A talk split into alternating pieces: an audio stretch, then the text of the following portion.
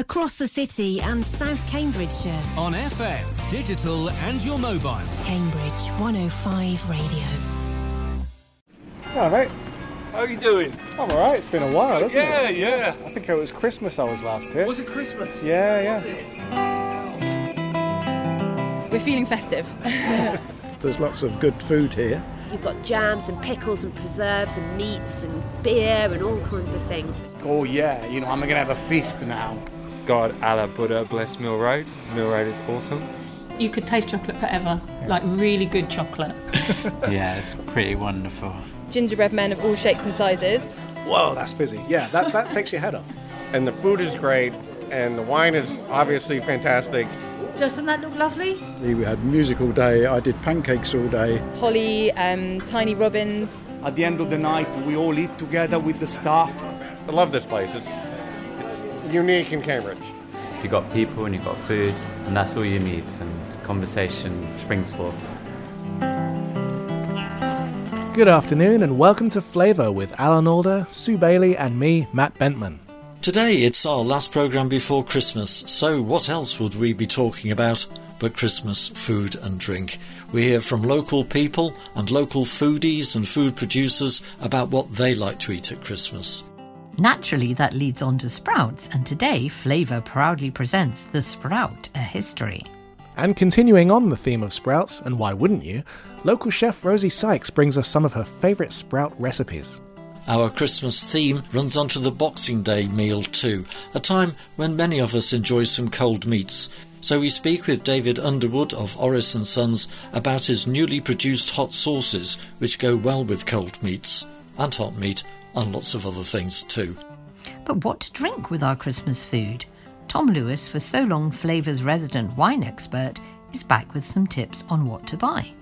And that's not all. Our extensive news section in these COVID cautious times brings you an almost complete list of local places where you can have a coffee and something to eat outside rather than running any pre Christmas Kona 19 risks indoors. And we've lots of other news too, and our usual job section at the end. So let's begin.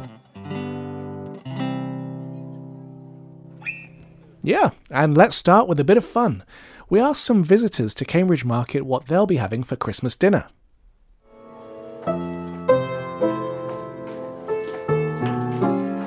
On Christmas Eve, we as the Danish people, we celebrate with duck and rice pudding. And the whole exciting thing about rice pudding is that we put an almond in there, and the one that wins the almond wins a marzipan pig.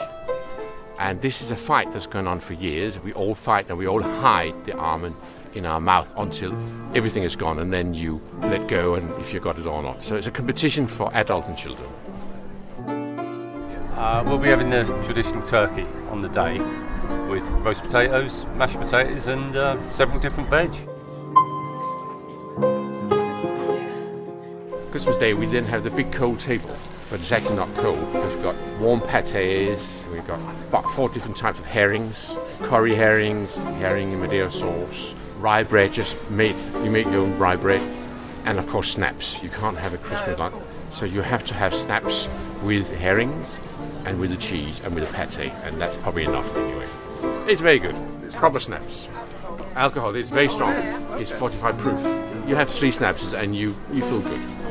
But it's something that even old people are given when they have got slight problem with their blood circulation. So my grandma, she had snaps every morning just to get her going. And she lived till she's 95, so I can only recommend it.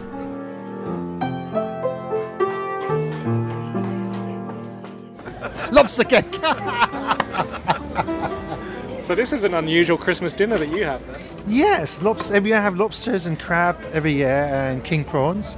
We like seafood. My wife is Thai, so we like to have seafood for our Christmas dinner rather than your traditional turkey or beef or lamb or anything like that that people have. We go to my brother's and we have a big celebration there, and his family is from Italy, his wife's Italian. Rather than having Christmas pudding, we have Italian log cake, you know, that's for our dessert and profiteroles. That's, that's what we have. And here is what some foodie stall holders at Cambridge Market will be having for their Christmas dinner. I'm hoping that my Christmas dinner is going to consist of turkey and all the trimmings. Hello! As a Venezuelan, I will have for Christmas dinner a jackass, pork, a kind of salad that is made with potatoes and carrots, and I will have a special bread that is made with ham inside, cheese, and we put oils, uh, olive. Yes, it's super tasty and it's from Venezuela. He's the cook, actually. So I am. It's a traditional Christmas dinner with all the trimmings, but no Brussels sprouts. no Brussels sprouts. No, no, no, no. Never been a fan. No, no, no, no. Not even when my mum tried to break them up and pretend that they were cabbage.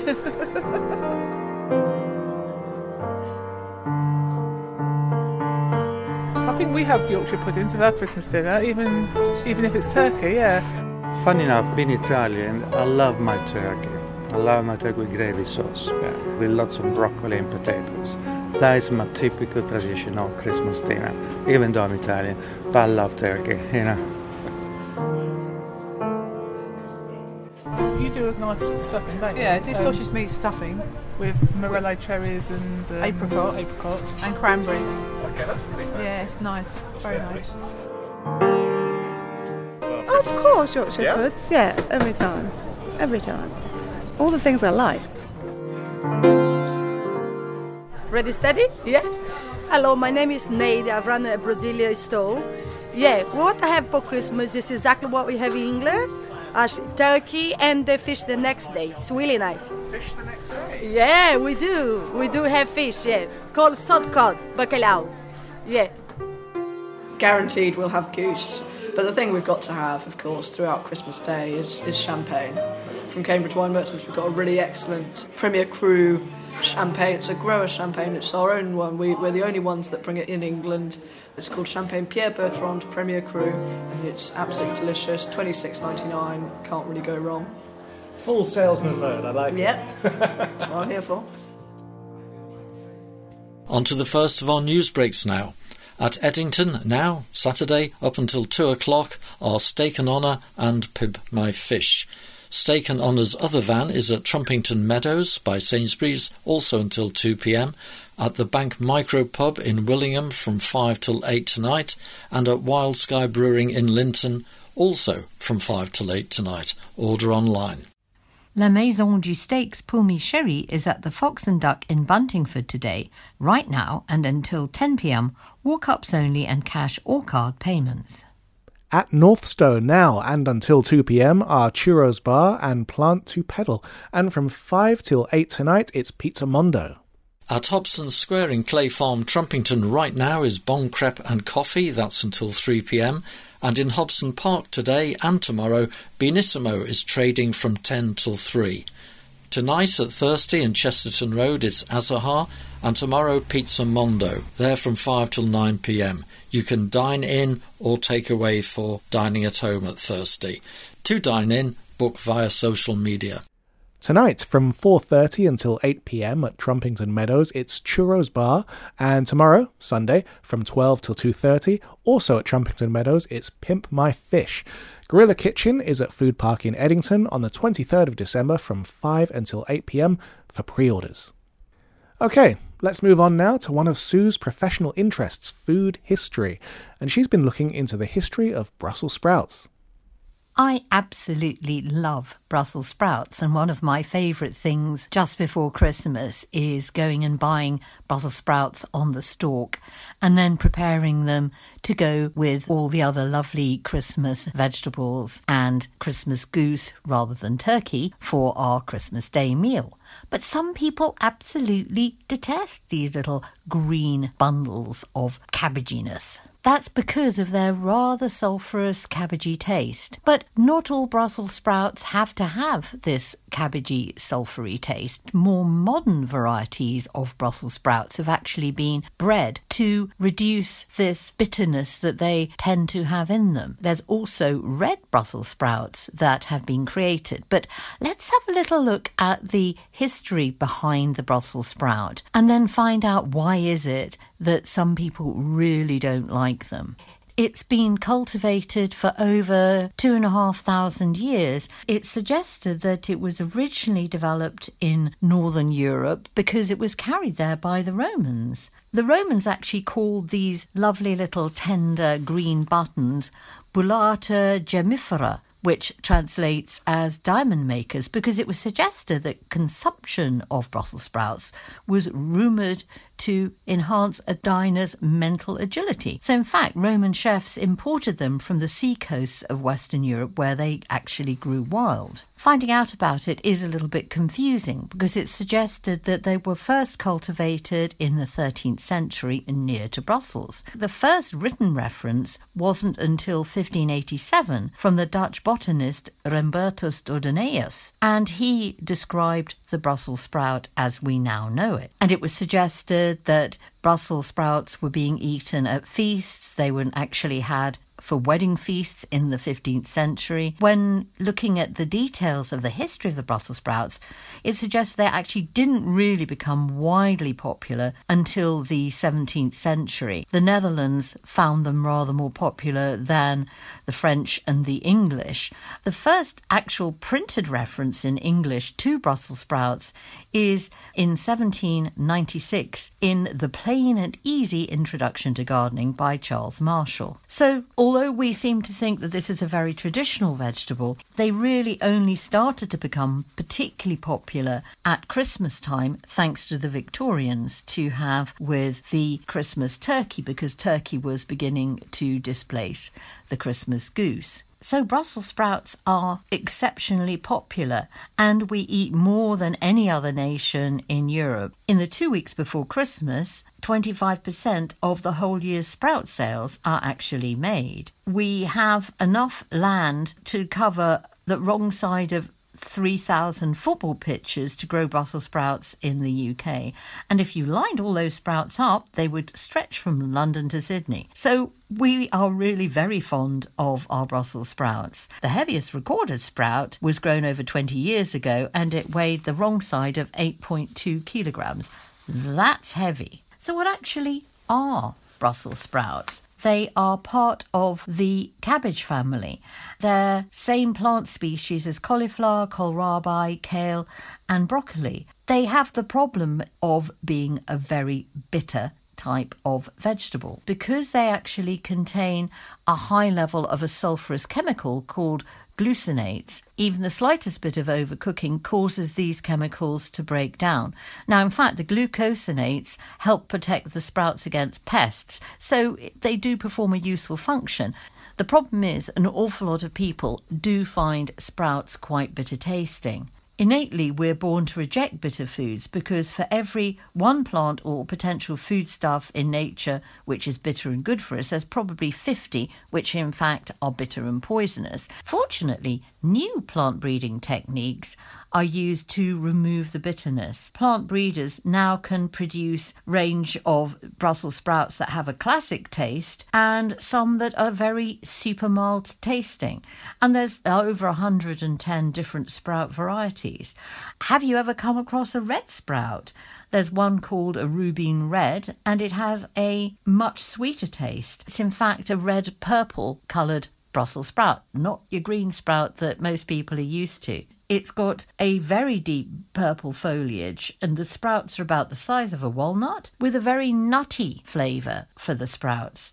And they also keep their red colour when cooked. There's another one that's called Red Bull, which is a, another version of the rubine red, and it doesn't lose its colour when it's cooked either. This red Brussels sprout dates back to 1954, so it's in fact known as an heirloom variety. It was first grown for supermarkets 10 years ago in the Cambridgeshire area. Interesting thing is, I haven't actually seen these red Brussels sprouts for sale, but I think I'm going to try and grow them myself because I think that would be really rather fun. So, if you can't get hold of a red Brussels sprout or one of the very mild tasting sprouts, how should you cook a sprout to make it good for your Christmas Day meal, particularly if you've got some members of your family who are rather sensitive to the sulphury taste of a Brussels sprout? Our daughter actually always used to really dislike Brussels sprouts. So we again we always used to hide them on her plate. She would have to play hunt the sprout. Now actually she really enjoys them because we try different ways of cooking them. If you look back at how the Victorians used to cook Brussels sprouts, they actually used to cook them for about 14 to 15 minutes really rather overstewed and not surprisingly quite cabbagey, sulphury like, and not very pleasant. Now it's suggested you should just cook them for six to eight minutes or steam them anywhere between five to ten minutes, depending on the size of your sprout. One of the early recipes for Brussels sprouts was in Eliza Acton's book Modern Cookery of 1845. She suggested the Belgian style of coating them in a buttery sauce or tossing them in butter with veal gravy, or even boiling them in salty water and serving them on buttered bread with melted butter on the side. She loved her Brussels sprouts because she talks about them very poetically. She says these delicate little sprouts, or miniature cabbages, should be gathered when not larger than a common walnut, and after being trimmed free from any decayed leaves and washed very thoroughly, should be thrown into a pan of water properly salted and boiled from 8 to 10 minutes. Rich melted butter must be sent to the table with them. This is the Belgian mode of dressing this excellent vegetable, which is served in France with a sauce poured over it. So, in fact, she very sensibly didn't suggest cooking the Brussels sprouts for very long. However, the overboiled Brussels sprout also sadly has a companion in a 1970s recipe that I've come across, which said that you should cook your Brussels sprouts well, puree them, mix them with mashed potato, cream, butter, and an egg, and some nutmeg, shape into a ring mold or into a basin shape, and then bake them in the oven in a bain marie for 45 minutes.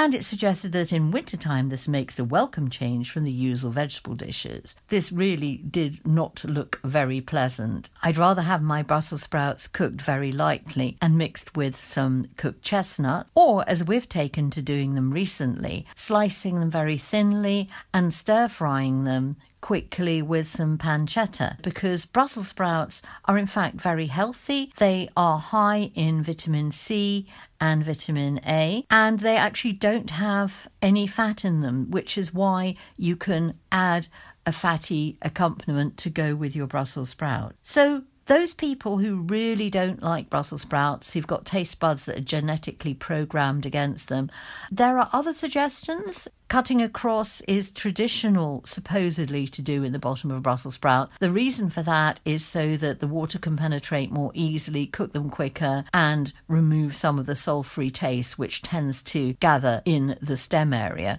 Other people suggest cutting out the stem. Other suggestions are to cut the Brussels sprouts in half so that they cook more quickly, or to soak them for 15 minutes in cold water. So it's worth experimenting with your Brussels sprouts to work out which way do you really like them.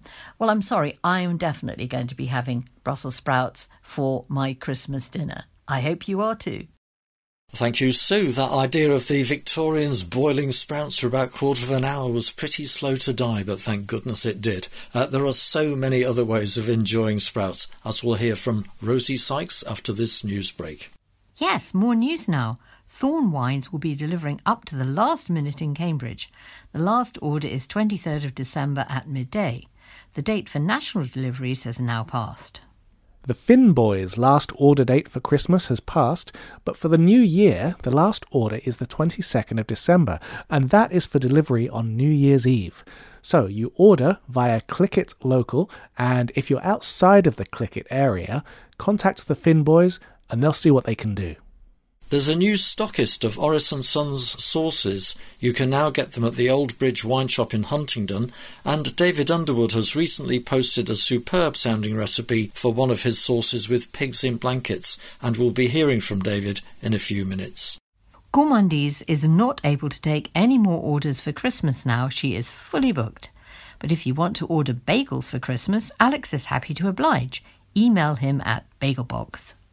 Puddini in Willingham is delivering a Christmas Eve menu locally. Uh, that means the villages around Willingham between 5 pm and 8 pm on the 24th of December. And you can order by calling 01954 263 028 or you can email info at puddini.co.uk. Puddini is spelt P U D D I N I dot co dot uk. Last orders from Shelford Deli for Christmas are today, Saturday, though you can pop in next week if you need to. Their cheese tasting notes are online. Gorilla Kitchen is delivering a night before Christmas bao kit. It will be delivered by Click It Local on 23rd December and you refrigerate it for use on the 24th. And meals from Little Petra in Mill Road can now be delivered by the cyclists of Foodstuff. If you prefer to eat in, Parker's Tavern has some substantial pub classics on the menu, including scampi and chips, a festive basket of pigs in blankets, and a squashage roll with sprouts and chestnuts. And by the way, their New Year's Eve menu is available on the Parker's Tavern website too, and bookings are being taken now. And it's one of those menus where it's so difficult to choose because all the items sound utterly wonderful. The Oak Bistro in Lensfield Road is, for the first time ever, serving a festive lunch between the 27th to the 30th of December. You can book it through their website. And finally, for this news section, for people who just want to go to a cafe but feel more comfortable sitting outside rather than in, our next break will feature a list of places where you can do just that. Now, back to sprouts. I met local chef Rosie Sykes to get some ideas from her about how to cook them. Uh, because of COVID, we're not recording our interviews in the Cambridge 105 radio studios anymore, so Rosie and I met in the garden of the Cambridge Union Society building, reasonably far away from the traffic, but as it turned out, not far away enough from low flying aeroplanes. Rosie, it's the sprout season. Uh, not everybody's favourite vegetable, but uh, there are nicer ways of cooking it than simply boiling it to death, aren't there? It's quite fashionable these days, Alan, to shred them, put them through. You could do it on your food processor, which makes it a bit less of a labour of love. Or I've even seen people um, grating them which I think is quite dangerous for your fingers. But once you've got a nice little sort of confetti of sprout bits, um, give them a nice salt and leave them for an hour, and they'll kind of soften a bit. And then they're really delicious with things like clementines, some sliced fennel, sliced red onion. You know, you can make a sort of lovely slaw, maybe with a bit of sherry vinegar, or a yogurty dressing would be really lovely. The other thing that I think really suits sprouts is a good fast roasting. As you know, I've written a book about roasting pans. Get your pan nice and hot you can do it with duck fat if you're into duck fat, or a nut oil, or or just regular light olive oil. Get some oil really nice and hot in a pan in the oven. I would counsel slicing your sprouts in half, just so that they get cooked a bit quicker. Then, when the oil's nice and hot in the oven, a good a good dousing of oil. Throw the sprouts in, and they should make lots of lovely noises. Salt and pepper, or salt and chili flakes maybe a squeeze of lemon. And one of my favourite things is save any lemon shells that you've squeezed the lemon from, chop them really finely, put them in with the sprouts. And in fact, I was at a friend's house the other night. He's in my bubble, by the way, everybody. and um, he he had done that, and then just at the end, when he brought them out and they were all roasted and a little bit caramelized, he put a spoonful of harissa with them, and that was very delicious, I must say. Right. Sorry, just one question. When you roast sprouts in the oven, how long for are props? Oh, I mean, yes. I know sprouts yeah, yeah. are different sizes, yeah. but I would say um, about twelve minutes. So go for five, six, then give them a really good shake. Have a little look at how they're looking, uh, and go back in for at least another five. And again, a nice high oven, so 200 I would go for. But I, you know, I've been known to steam them and then toss them with some bacon or chestnuts, which is quite classic, really, but just peps it up a little bit. I think there definitely are many things you can do more than just giving them a boil. I think you could treat them, you can braise them as well, is a really nice thing. Again, cutting in half, because I just think little bobbing round whole sprouts doesn't really work with the braise. In fact, whole sprouts, mm, I think the only way they do work is if you boil or steam them and then add other things to them. But if you wanted to braise them, you could sweat down an onion or a leek or a spring onion, maybe some garlic, whatever spices you fancy. I think allspice is really nice with sprouts actually. Add in your sprouts, give them a good toss around, get everything getting to know each other with a lovely bit of salt. Add some stock, uh, and then maybe a bit of vinegar, let that disappear, add some stock just to cover the sprouts, and leave them to cook slowly. And they won't be that vibrant green anymore, they'll probably be a bit more sort of muted in colour, a bit sort of maybe, dare I say, school dinnery colour, but I don't, I don't think there's anything wrong with that. And then at the end, maybe add some chopped parsley or chopped mint, depending on what flavours you've chosen to go with them, really. And one last thing, a, a real favourite of mine at the moment is um, making a bulgur pilaf. And the sprouts go really well in there. The bulgur wheat doesn't take long to cook at all, so it's really fantastic. So, again, start with some onions and some butter. I usually do it with spring onions. Let the spring onions go a bit with a bit of garlic. Add the half sprouts. I would shred- shredded sprouts for this. Then add some bulgur wheat, say 200 grams of bulgur wheat get that all mixed together, add about 375 mils of stock, bring it up to a nice busy boil, put a lid on and lower it a tiny bit, but you want it to be hear it boiling, like boiling, not simmering, boiling. Leave that for five minutes. Turn the heat down to the lowest you can. Leave it for another five minutes. Lift the lid off. Add some. I normally add some walnuts, uh, some parsley, a squeeze of lemon juice, stir it a bit, put the lid back on, another five minutes, and that's it. And that is delicious with, you know, fresh cheese or as a side dish to your leftover ham or turkey. It's just a really delicious thing, and you can eat it cold as well. It's really nice cold. So, so it's a dish you can prepare in advance and then bring out at any moment, any given moment. What What are you having for Christmas dinner? Have you decided? Oh, um, well, I am having a Fosse Meadow chicken, which um, my accountant describes as the Gucci of all chickens because they they're the most beautiful. They're from Leicestershire. Wonderful chickens, and I'm going to buttermilk brine it.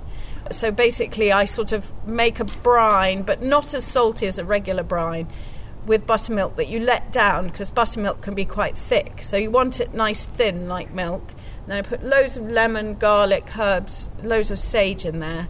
Leave the chicken in it for 24 hours, and it just comes up beautifully moist. And the brine you can keep and use a couple of times as well. So, So it's really you, handy. you what? You brine it and then then what do you do? You lift it out, l- leave it to sit so it loses all the liquid that it's been sitting in.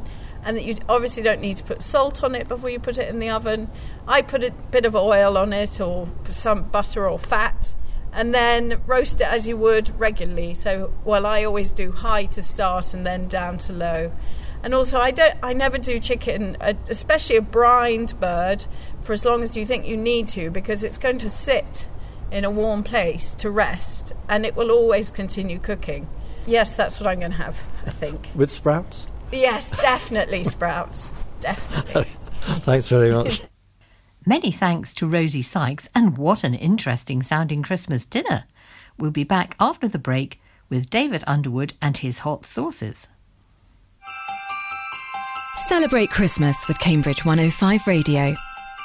Lee Chambers hears the Allan Brigham story. On his tours, you know, the things he would talk about, he would be lecturing you on socialism and equality, but you wouldn't really know about it because he had such a brilliant way of being able to talk to people. Live in La Vida Lockdown with Trevor Dan. It's been a year of lockdowns, letdowns, clampdowns, and backdowns. But we'll be here to brighten things up and cheer you up, we hope, with some reflections on the upsides of 2020 from the team at Cambridge 105 Radio. And the We Are Sound Christmas cocktail. We'll be bringing you covers of brilliant tracks by bands like Coldplay, Vance Joy, Mumford and Sons, and Paloma Faith. Wishing you a very Merry Christmas from everyone at Cambridge 105 Radio. Welcome back to the Flavour Christmas special, and let's continue with our Christmas foods by moving on to hot sauces. Oris and Son have just brought out three, which would go well with cold meat and many other things too. Yes, Oris and Son is run by David Underwood, who used to work in the Michelin starred restaurant Arbutus in Soho, of which Jay Rayner in The Observer said, And at the end, I confess, I was very tipsy on pleasure. And then he worked at Alimentum in Cambridge before joining Leo Retoff, also ex Alimentum, at Steak and Honour. David and I met, not in a restaurant or in a kitchen, but on a rather damp football field in Trumpington. Such is the glamour of food journalism. I asked him why hot sauces. Isn't it a crowded area? But first, about his time at Alimentum. You worked in Cambridge as well. Worked in Cambridge at um, Alimentum, which was yeah again fun, really fun working with um, yeah working in kind of a small team, but ultimately you know striving for something really important in terms of I guess accolades at Alimentum. It was sort of chasing a Michelin star, which of course it got. It was yeah, a very a very cool place to work for quite a while. Right, and there you met Leo. Yeah, we, we worked together in that kitchen, and yeah, absolutely, it was a friendship that sort of blossomed into burgers, and and uh, yeah, those burgers are still just as good as they as they were when um, at the at the outset. It's such a fantastic product. Right, so for somebody with your sort of background, which is a you know a pretty impressive background, Hmm. it's a big thing to move out of the kitchen, isn't it? Well, I, th- I think it is. I mean, it was just an important. I think it was an. Imp- uh, it was a reassessment of what was important in my life. Really, um, it, as I say, it was a lot. It was a lockdown that kind of gave me a little bit more time to think and a little bit more, I guess, purpose to to go out and do something else. So, yeah, sort of stepping away from working in a kitchen on a daily on a daily basis to kind of overseeing a project from, you know, from kind of yeah, on a, on a brand level as well, has been really enjoyable so far, and hopefully there'll be other products to come. Oh, well, uh, right. Hot sauces, you're entering a crowded field, so yours, you must be very confident about yours. Well, I think yeah, the, it's the, the product ultimately does sing. I mean, there are, I think there are kind of uh, two different sort of sort of I guess factions in the in the hot sauce world. There are the people who love it really, really, really spicy and sort of want to almost blow their brains out, and then there are the people who really enjoy chili and what it can bring to dishes, or you know something as humble as a sandwich or something meat, fish, whatever type of cookery. And there's, and I'm definitely of that kind of uh, the the latter. I really enjoy what chili can do and and how it can sort of help express itself, sort of and meld with other flavors to kind of give yeah to just on just on a flavor level. I think that's fascinating and yeah. I mean, it is a crowded marketplace, but not everyone's fermenting their chilies, and I've sort of tried to go for, tried to encapsulate flavours that I'm very fond of, and also sort of there's a kind of provenance driven journey behind the the sort of the name of the brand and sort of I guess my use of nettles and yeah I just it's, it's going to be an exciting journey but I hope to develop other products alongside them um, in 2021 Well, well, that's really worth looking forward to. There must have been a lot of thought gone into those sauces. I mean, the, you know, there's things like the long fermentations Mm. and just the what's in them as well. So, did it take a long time, or is your knowledge sort of such that you pretty know what well what's going to work? Yeah, well, I think I think any any cook who's been in the industry for as long as I have and sort of maybe has, has taken it sort of certainly I've taken taken flavour and and balancing flavours very seriously on, in my career so far. So it has been. Uh, I mean, it- there were there are things that naturally sit alongside each other and sort of play off each other, and you know, I guess I guess are more than the sum of their parts. So it was just a, I guess a yeah, just a, a process of not doing anything particularly outlandish. These are flavours that I know work together. I've used them before. They are largely, certainly in my head, were tried and tested. And how how do you use them? What you know? Oh, their applications can be for any anything. I throw them onto sort of, let's say, peanut butter on toast or a cream cheese bagel or something like that, just to take something very simple and just yeah, and just lift it. Or they can be applied during cooking, in cooking, kind of in, as a marinade. You know, when the kind of when people start kind of cranking up their barbecues, sometime next year, as well, so they may be doing it right now. You know, and the outdoor cookery vibes a lot of a lot of the processes will kind of will come really sort of come into their own. Um, be it in, as I say, in the marinating, during the process, brushing it on as food grills. I'm looking really looking forward to seeing how people use them. Yeah. Well, on your website, you have got some recipes which obviously incorporate the sauces. Is there sort of generalisation you can make? Does one of the sauces go with a particular sort of ingredient? I think they're all really versatile, but I mean, for example, the My Wave is a is a sort of a piri piri style sauce, so it has kind of flavour profiles, salty, spicy, kind of lemon, bay leaf, garlic. So just brushing that onto a piece of a piece of fish or a chicken on as it's as it's grilling is nice. If you've got a good extraction fan in your house, that helps. But also, you know, and that will just that will just lift it and hopefully take take that cooking to another place. It's about it's an it's it's about easy wins in kitchens. I've kind of de- haven't designed these sauces for everybody, but they are for people who live who live very busy lives who kind of just want that uh, something reliable in their store cupboard they can gain that easy win from. Um, so fingers crossed. Yeah, they'll they'll find they'll find these these sauces really useful. I think the fresh tendrils is a really is a really different type of kind of chili sauce. Not overly spicy, but has got this really nice big tang um, to it. It's kind of jalapeno and nettle based. So that's the green version, and it is yeah delicious. Just add a you know a teaspoonful to a to a dressing, and it will just Yeah. just take things to another level. I must say the colours look good and the bottles look good as well. They're really nicely designed, very Yeah. attractive. Where can we buy them from? Um, they're currently stocked in a few places in Cambridge. There's Meadows, great shop in Newnham. Uh, there is Burwash Larder, Malloy's Craft Butchery. Uh, they can be bought at Stir Bakery. I'd, I'd, lo- I'd, love to get love to get them into more more places, and hopefully they'll just sort of filter out into kind of into the ether. If you're over, over in Saffron Walden, you can find them at Sparrow's End, which is a great new farm shop, just um, towards Newport. And yeah, I, I just think they'll they'll fit really nicely into people's kind of into people's you know day-to-day repertoire. Um, I'm looking forward to seeing how people are going to use them because it's going to be it's a fascinating journey. They'll probably have some outings on cold meat on Boxing Day, actually.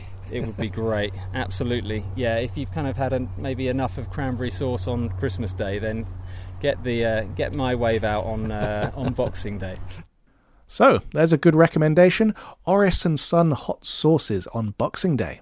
Yeah, a very good recommendation. Yes, I've tried all three of the sauces and they are very good indeed and quite different from each other in flavour and in heat too and lovely to experiment with. Uh, and David's right, it really does lift food. I'm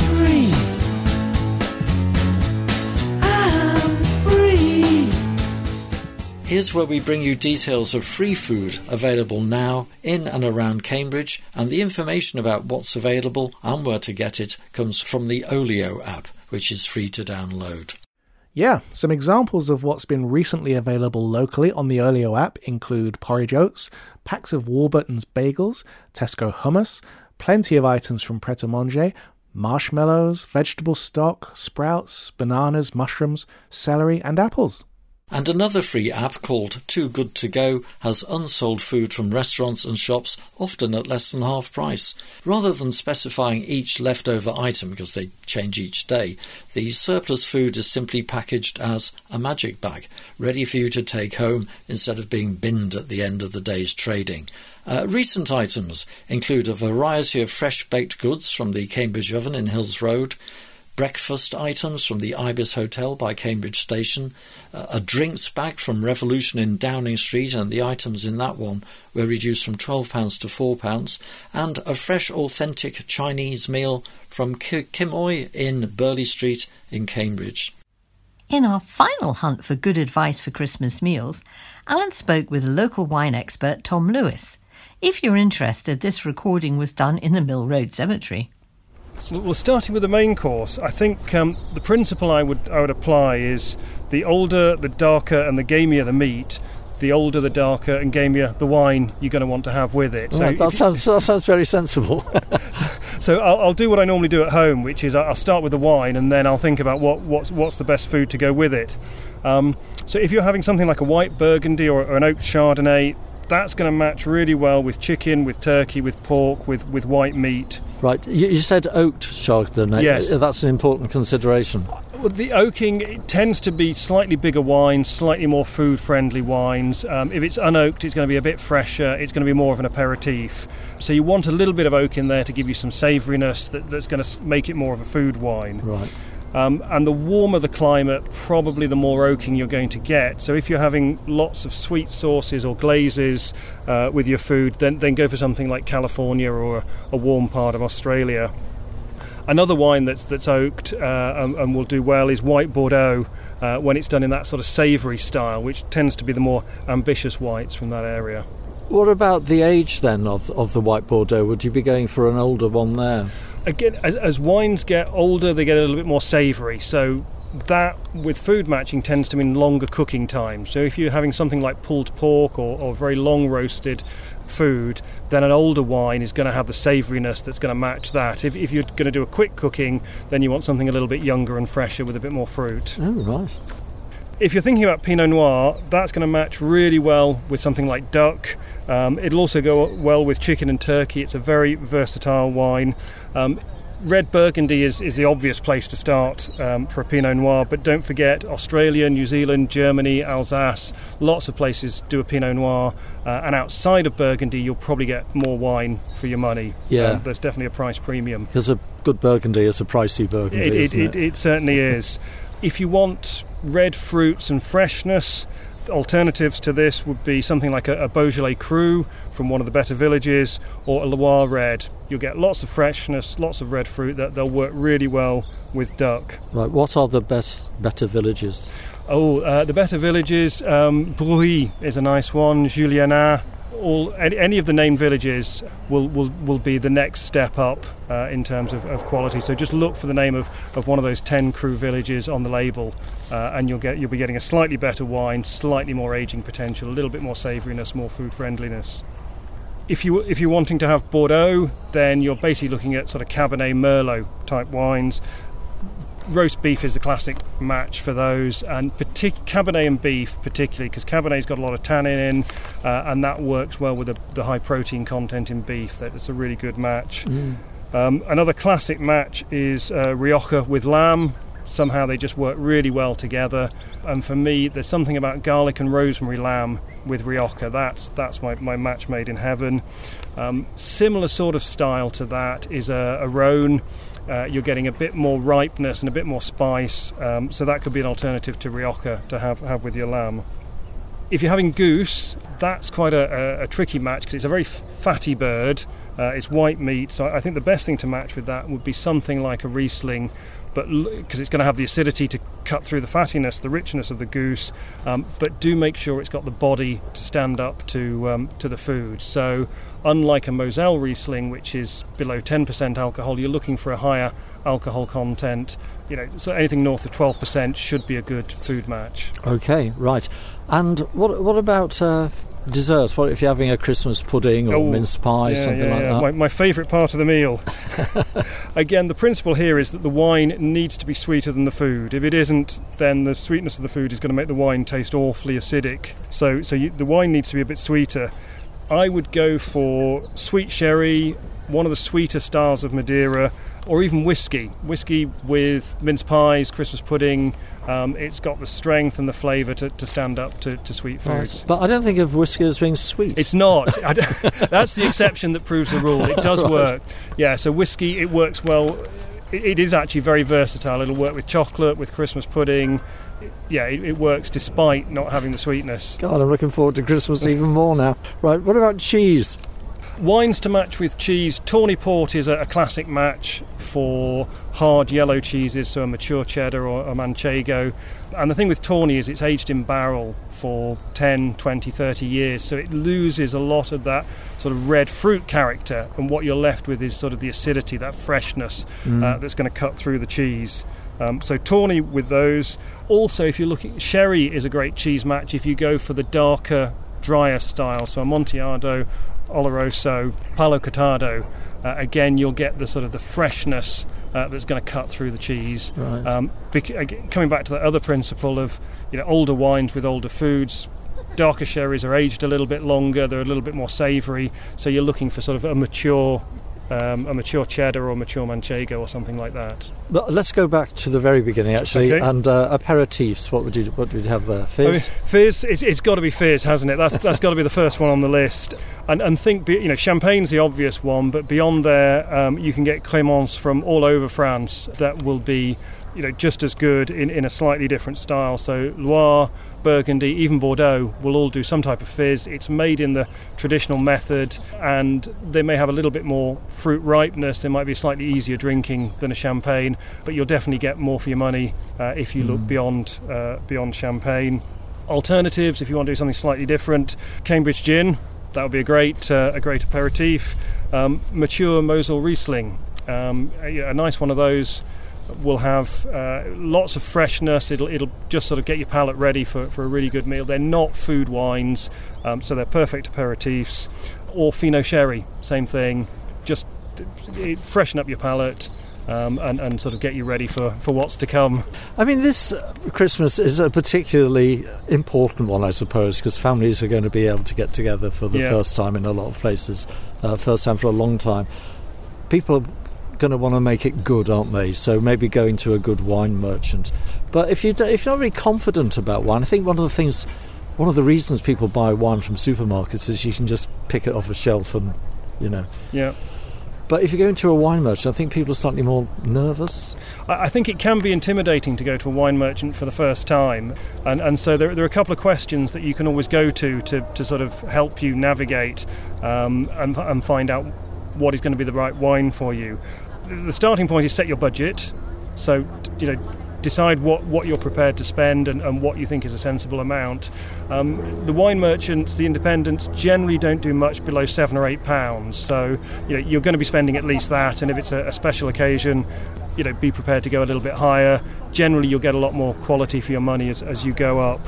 The other thing to remember is classic wines will carry a bit of a price premium. So if you're looking for Champagne, Bordeaux, Burgundy, um, you'll pay a, f- a couple of extra pounds just for the name. There might be alternatives from lookalikes from elsewhere in the world. And they'd Uh, advise you. Th- th- exactly Yeah. that. And in terms of the advice, if you want advice, plan on going at a time when the shop is going to be a little bit quieter.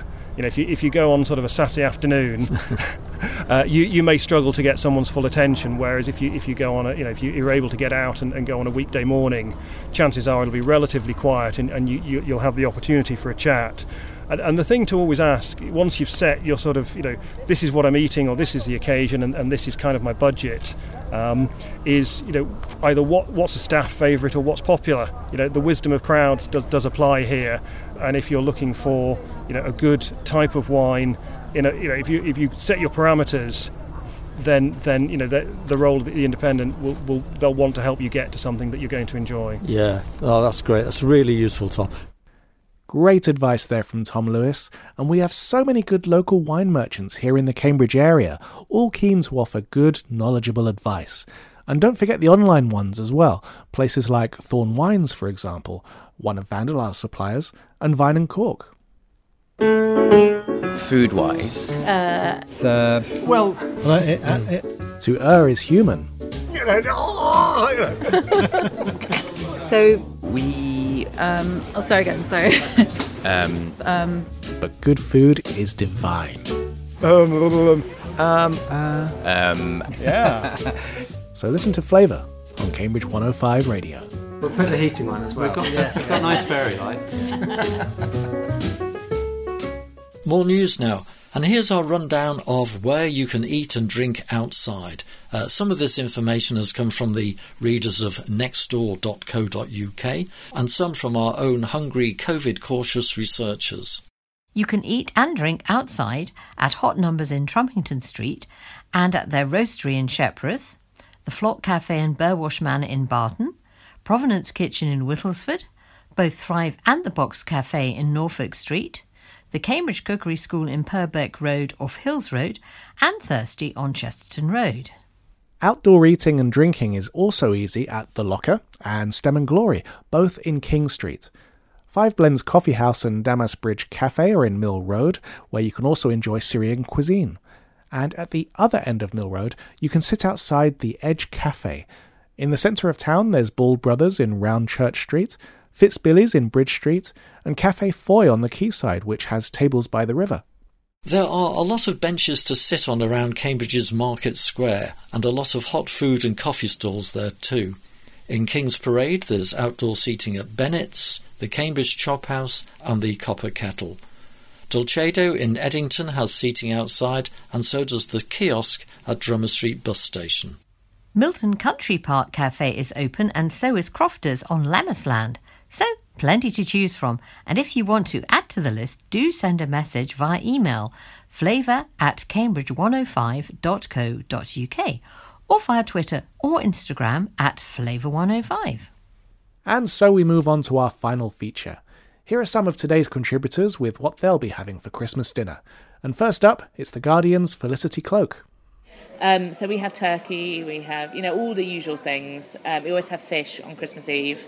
Um, that's a big thing. But as more people have joined the family, you get different traditions sort of mashed in. So now we have spiced red cabbage as well. Um, and my sister's mother-in-law, um, they're all up in Scotland. Um, she will always bring now it's become a tradition she makes an amazing prawn cocktail it's just so deliciously retro it's got brandy in it and green pepper very finely diced Ooh. oh it's so delicious so she brings that and she brings nigella's blueberry and amaretti trifle and I'm quite a traditionalist. I love trifle. I'm quite a traditionalist, and so I was sceptical. But oh my word, it is incredibly delicious.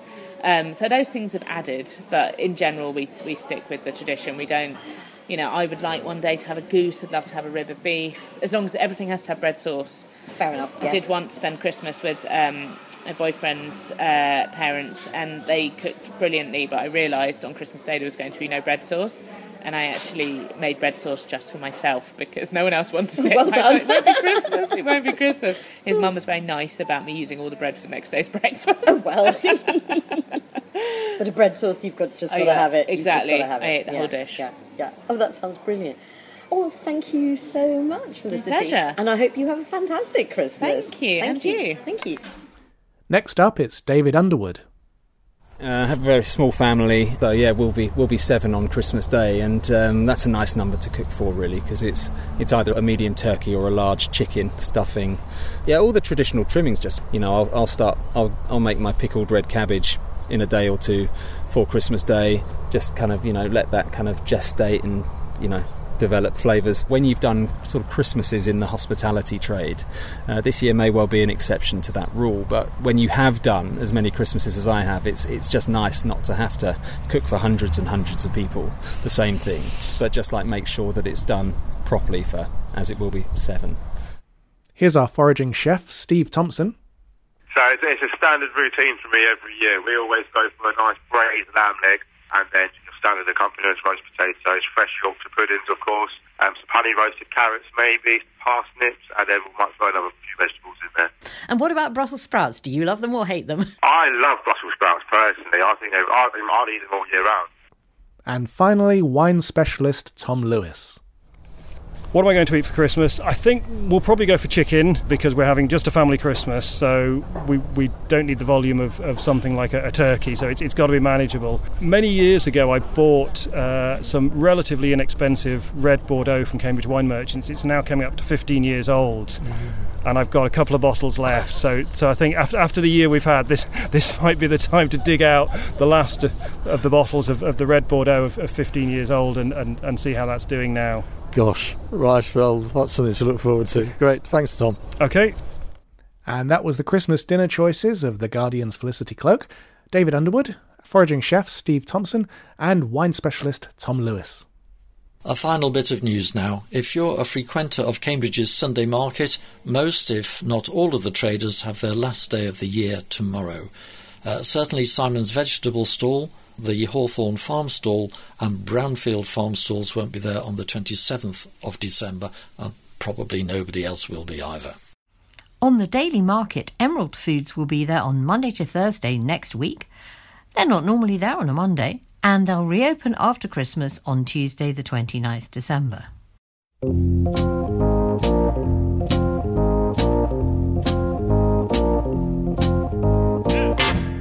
Ah, the wonderful and familiar sound of Green Onions by Booker T and the MGs, and that signals the start of our jobs section. Prana in Mill Road wants a tandoori chef. A breakfast chef is needed at the Bridge Street branch of Fitzbillies. Gourmet Burger Kitchen in Regent Street is looking for a grill chef. And a chef is needed at Sticks and Sushi in Wheeler Street. Pizza Express in Cambridge needs a pizza chef. Uh, and finally, for today, and for this year in fact, a head chef and kitchen manager is needed at Alex Rushmer's old place, The Hole in the Wall, in Little Wilbraham. Uh, to apply for these jobs, pop into the places concerned or check out their website. And that is all the time we have for today. We've enjoyed doing our Christmas special and we hope you've enjoyed listening to it.